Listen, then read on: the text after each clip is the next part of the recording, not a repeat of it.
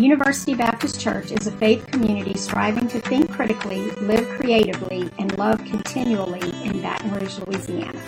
We gather on Sunday mornings at 5775 Highland Road between Lee Drive and Kenilworth Parkway.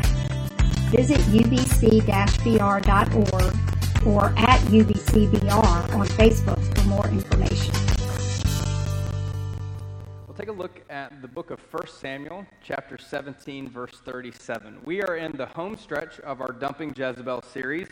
We've been taking a look at the Bible's villains, such as Herod and Judas, as a way of talking about fear and rejection and isolation and mistakes. Last week, uh, Eric led us in a conversation about change. Uh, this week, we're going to take a look at one of the Bible's biggest villains, literally, uh, the giant Goliath, as we take a closer look into the most crippling obstacle of our life, oftentimes expectations. Now, in the book of 1 Samuel, the Israelites' rival were the Philistines. And in one particular chapter of their war together, the Philistines encamped on, on one hill and the Israelites on another hill. And in between this camp was, was a valley. And this was the place of their inevitable battle. Except the story goes that the Philistines sent forth out of their camp a nine foot, nine inch tall, gargantuan warrior. He is so massive that his armor weighed 250 pounds, and a spearhead alone weighed a whopping 20 pounds. And the narrator of 1 Samuel reports aptly that the Israelites and Goliath compounds on their terror by, by daily going out into the valley, bellowing insults, and issuing a challenge of a single warrior to face him. And not a single Israelite decided to take him up on that challenge. So, not even King Saul. They were all cowering in fear.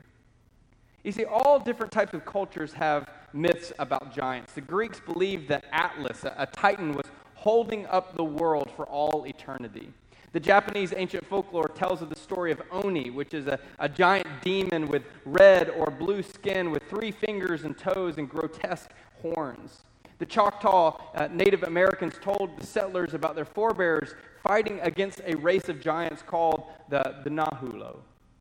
See, even the Hebrew spies, when they tried to go into the promised land for the first time, came across what they believed to be giants, so much so that they believed that they would not be able to take the promised land as God had promised to them. And now the Israelites are, are staring down this hulking giant towering over them, and he makes his expectations known plainly. Send out your best to face me. We shall fight one another for the fate of our two armies. If your champion wins, then we will become your slaves. Or if I win, which we all know that's going to happen, then you will become our slaves. See, I wonder if we can recognize that we have giants in our midst. No one is fee fi foing, barking threats towards us in a valley, towering over us with violent intimidation. But we have hulking figures in our life that cast a shadow over us with their expectations. I'm going to go out on a limb and say that people have an unhealthy relationship with work as a result of, uh, of maybe a boss or coworkers or the workload of expectations. Leave work, and many of us deal with the expectations that come with friendships.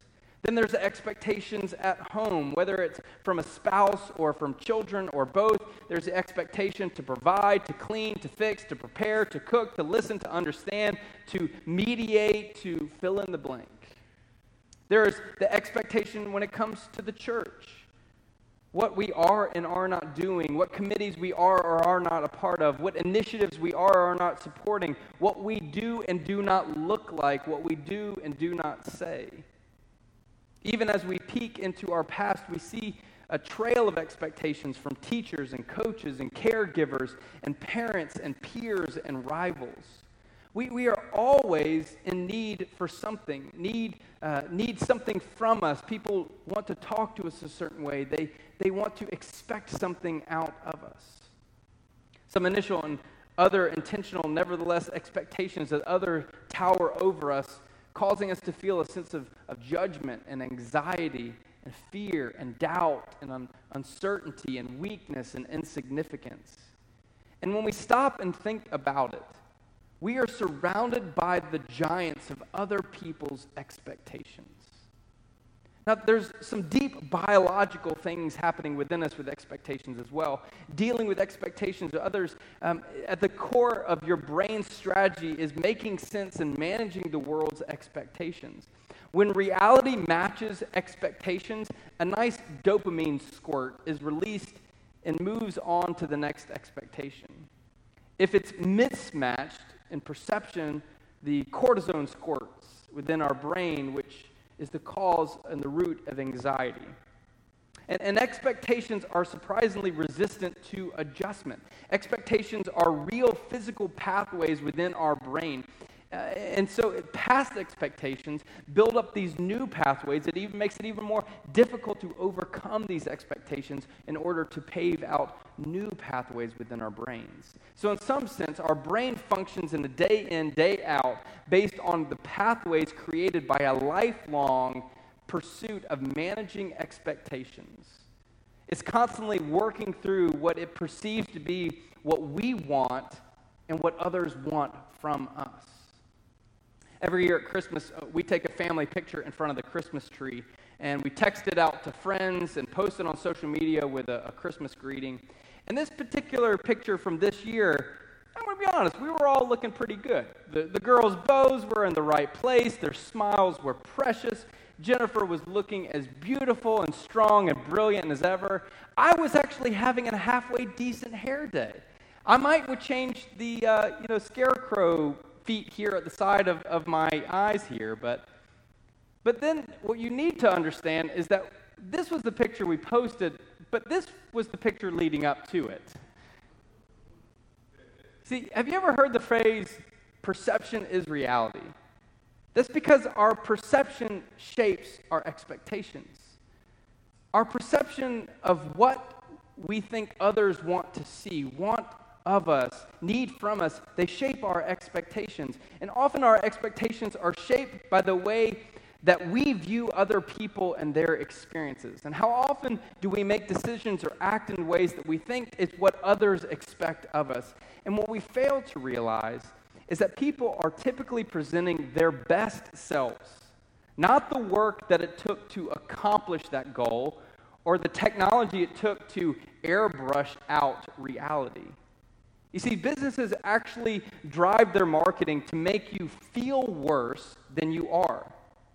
Why would else would we need their product to make us feel happier and healthier and richer and more beautiful and safer and more fulfilled unless they've done their job in making us know that we are sad and unhealthy and poor and lacking and ugly and insecure and unfulfilled? You see, what we perceive to be others' expectations of us, we perceive to be the success and greatness of others, oftentimes shape the expectations in our mind. We are wealthier than we ever have been, but we are unhappier than we ever have been. We are more prosperous, but more depressed. We have faster delivery and transportation and services, but we are faster to complain about them. And despite the increases of our availability to technology and goods and services, it does not correspond with our satisfaction and happiness. It's one of the greatest paradoxes of our time. As one person put it, we are unhappy when our expectations of reality exceed our experiences of reality. A study was conducted recently that had participants sit down and they sampled several wines that were poured in bottles from top rated wines in the world. And, and they were given the samplings of wines that were poured from bottles of lower end or cheaper wines. And almost all the participants gave high marks to the wines labeled with the top rated wine companies. And in turn, almost all the participants gave low marks for the wines labeled with one of the cheap companies in the world. High quality wine taste, great. Cheap wine, tastes awful, essentially, was the results. Except what the participants didn't know is that the, uh, the people conducting the research actually flip flopped the wines in each bottle. In other words, they put the cheap wine in the expensive wine bottle and the expensive wine in the cheap bottle, and yet they rated the expectations based on what they saw. You see, one of the things that we need to understand about expectation, one of the giants that we face in our world, oftentimes are not among us, but they are within us. We have expectations just about for everything friendships, sporting outcomes, anticipations of movies and TV shows, relationships, gifts at Christmas, birthday surprises, food at a restaurant, home projects, work promotions, career trajectories, children's behavior, children's life choices, children's life partners. And we too can place undue pressure on others based on what we think we want and what they need and what they need to become to us. You see, researchers have found that we are objectively happier when we are around people that lack what we have, whether that be beauty or athleticism or business success or money or experience. It makes us feel better when we have other people who are below our standards and accomplishments. And, and often, when we are working to set out of unrealistic expectations, we miss out on the moments and friendships and opportunities because we're so caught up in how we expect things to be. I heard once heard someone say that the greatest obstacles you will face in your life is you. Or maybe to put it more contextually from 1 Samuel 17, the greatest giant you will face often is you. You see, in, in reality, our mind and our soul allows fear and jealousy and disillusion and frustration and anger and sadness and guilt and shame and pessimism and negativity and misguided goals and direction and greed and apathy to take root and to take over in our lives. As a great Henri Nouwen put it, our Western society is showing technology muscles in ever more threatening ways. But the experience of fear and anxiety and even despair has increased in equal proportion. Indeed, the paradox is that the powerful giant feels as powerless as a newborn babe. See, oftentimes, the greatest enemy in our lives is ourselves because we have shaped unrealistic expectations for who we are, what we should look like, how our lives should go. And oftentimes, we don't find is that it affects our faith, it affects our choices, our work, our relationships. We are the giant barking insults and words of doubt that is preventing our soul from shrinking to size and trusting God. Oftentimes, we are the greatest obstacle in our life. So there are giants in our midst, around us and oftentimes within us. Turning back to the narrative in 1 Samuel 17, there, there he stands in the valley. Uh, Goliath barking his taunts and unreasonable expectations on the Hebrew people and on King Saul. And then a new character emerges into the story a young shepherd boy named David. And on his visit to the camp to bring his brother supplies, David hears the speech of Goliath for the first time. But he doesn't respond in the same way that everyone else does. In fact, David becomes indignant over Goliath's impolite threats against God and God's people and he wants to know what's going to be done about this giant's insults. And if he is the only person that has to take care of it, then he will do just that. But word reaches the king that this little guy in the camp is claiming that he will face the giant. And so King Saul brings David before him and he repeats the speech again Don't worry, I'll go face the giants. You kind of get the sense from the text that Saul is fighting back laughter when he responds to David you are not going to be able to go out against this giant, fight him. You are just a kid. This massive guy has experienced warrior. He, he's been doing this since he broke seven feet. But David is insistent touting that he has in fact killed a lion and a bear while defending a sheep, believing that God will be with him. Saul measures his perception of David and expects very little, and so he begins to throw armor and weapons on David that this will accomplish the task before him. Sometimes people expect very little out of you. And they have to overcompensate with what they believe you need to be successful.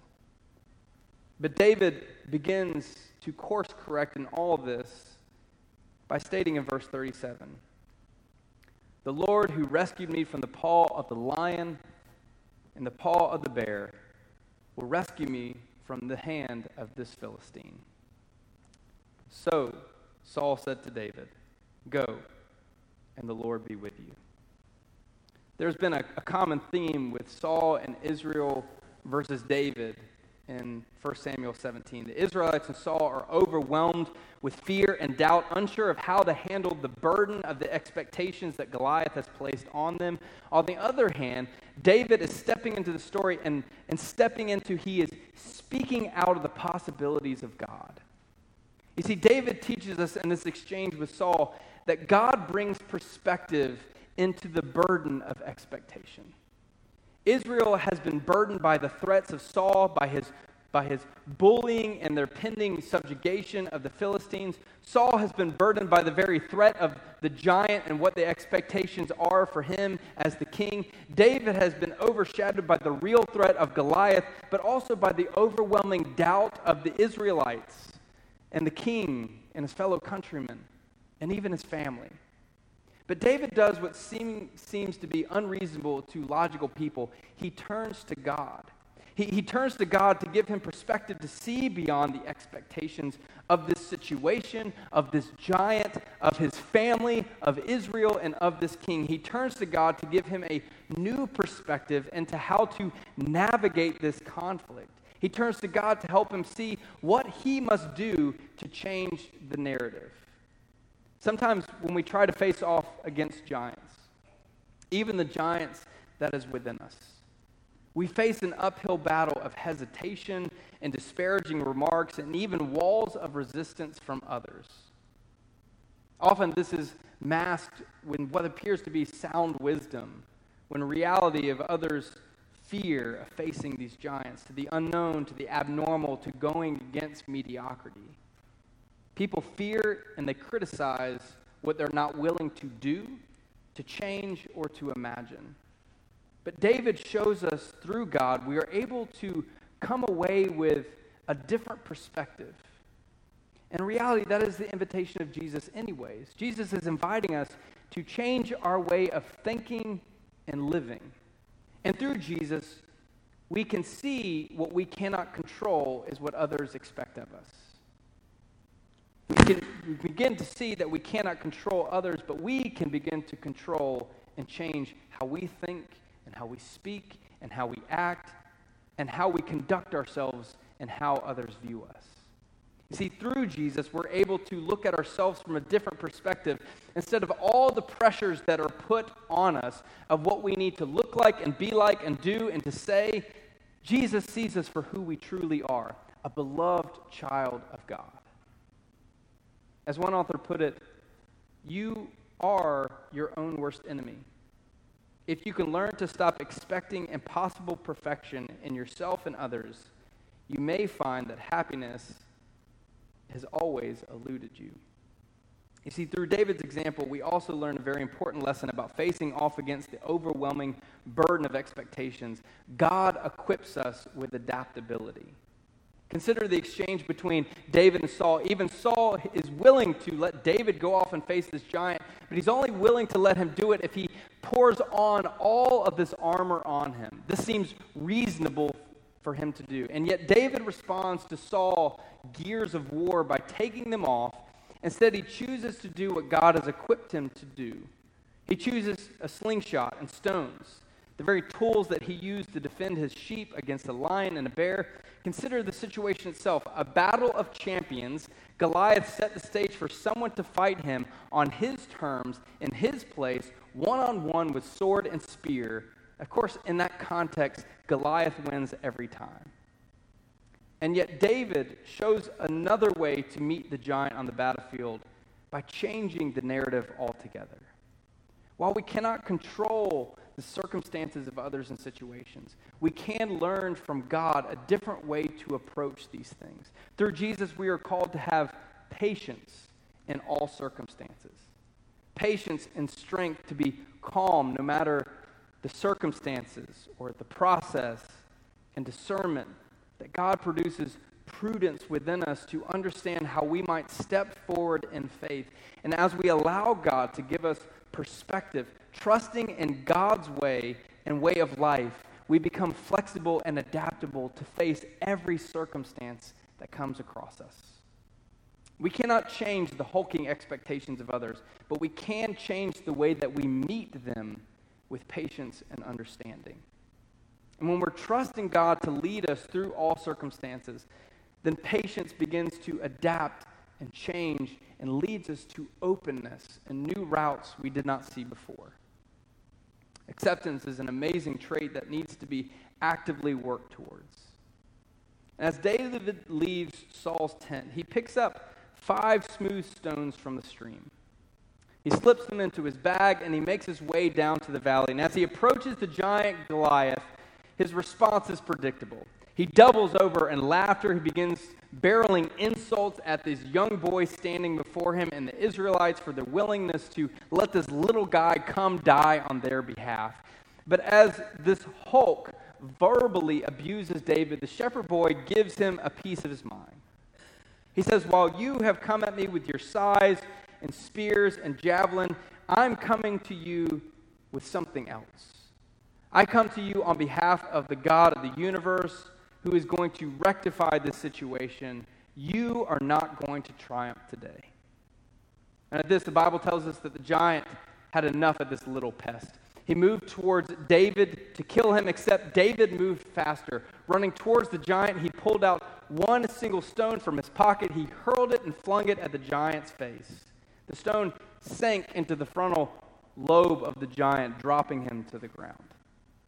Now, I want to be careful here because it'd be easy to misconstrue that we should overcome the expectations of others by sinking a smooth stone into their frontal lobe. I feel like I shouldn't say this, but that is not the appropriate way to handle the expectations of others in your life. Please do not fling stones at people's faces. All right, we've got that out of the way. This exchange with Goliath, David shows us the power of speaking truth into others' expectations of us. You see, while Goliath saw his size and experience, knowing full well what was going to happen in this lopsided battle, David cut through Goliath's expectations with words of truth. Backing uh, up even to Saul and the Israelites as they stared him down, David believed that he could overcome this he reminded them that God had a plan for this, that God had chosen these people, that they would overcome in this moment. Expectations between people, whether desired or not, creates this social contract, and it's an implicit agreement between others and you. And, and too often, we simply let people dictate who we are and what we should be doing by giving into their perspectives. And we do so because we don't want conflict. We don't want to hurt someone else's feelings. It's easier not to do anything. It's easier just to not change or say anything. So we grin and bear through unfair, unsavory, and unbeneficial situations.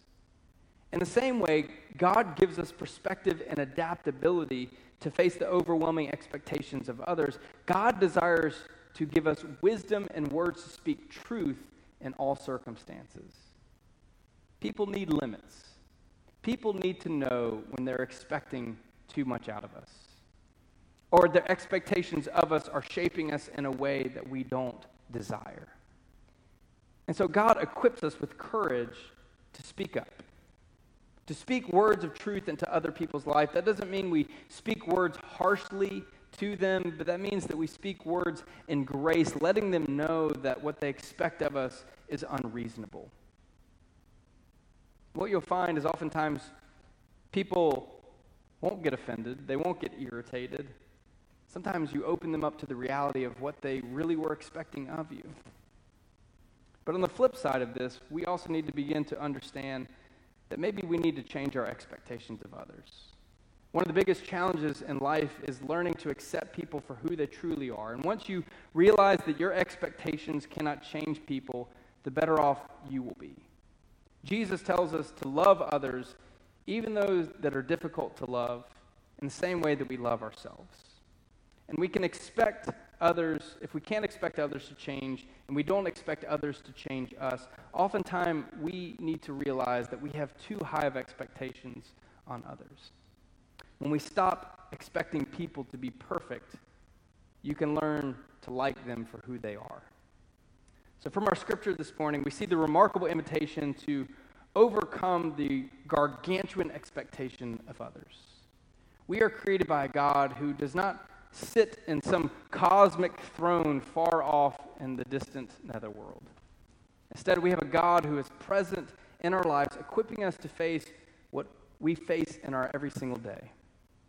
And this morning, we are challenged by Jesus to dump Goliath and his expectations and to follow Jesus as we boldly step beyond life's greatest obstacles. For our time of reflection this morning, we invite you to prepare your hearts to come to Jesus' table. I know this feels a bit unique in the fact that some of us are here.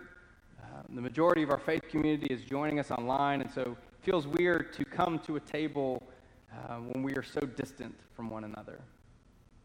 But this is the thing that we have in common that although we all come from different walks of life, although we all have different education and life journeys and political persuasions and, and perspectives of life, we are all united in Christ. Paul reminds us that in Christ there is no Jew, nor Greek, nor slave, nor free, no male, no female, for we are all one in Christ. And the table of Jesus reminds us of that very fact. That at Jesus' table there are no expectations on us. Jesus' expectation is not for us to come to him perfect, perfectly as we should be religiously.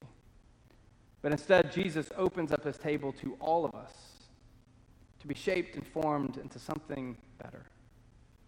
So we come to his table this morning, a table of no expectations except to receive his grace and his love and his mercy signified in the cross.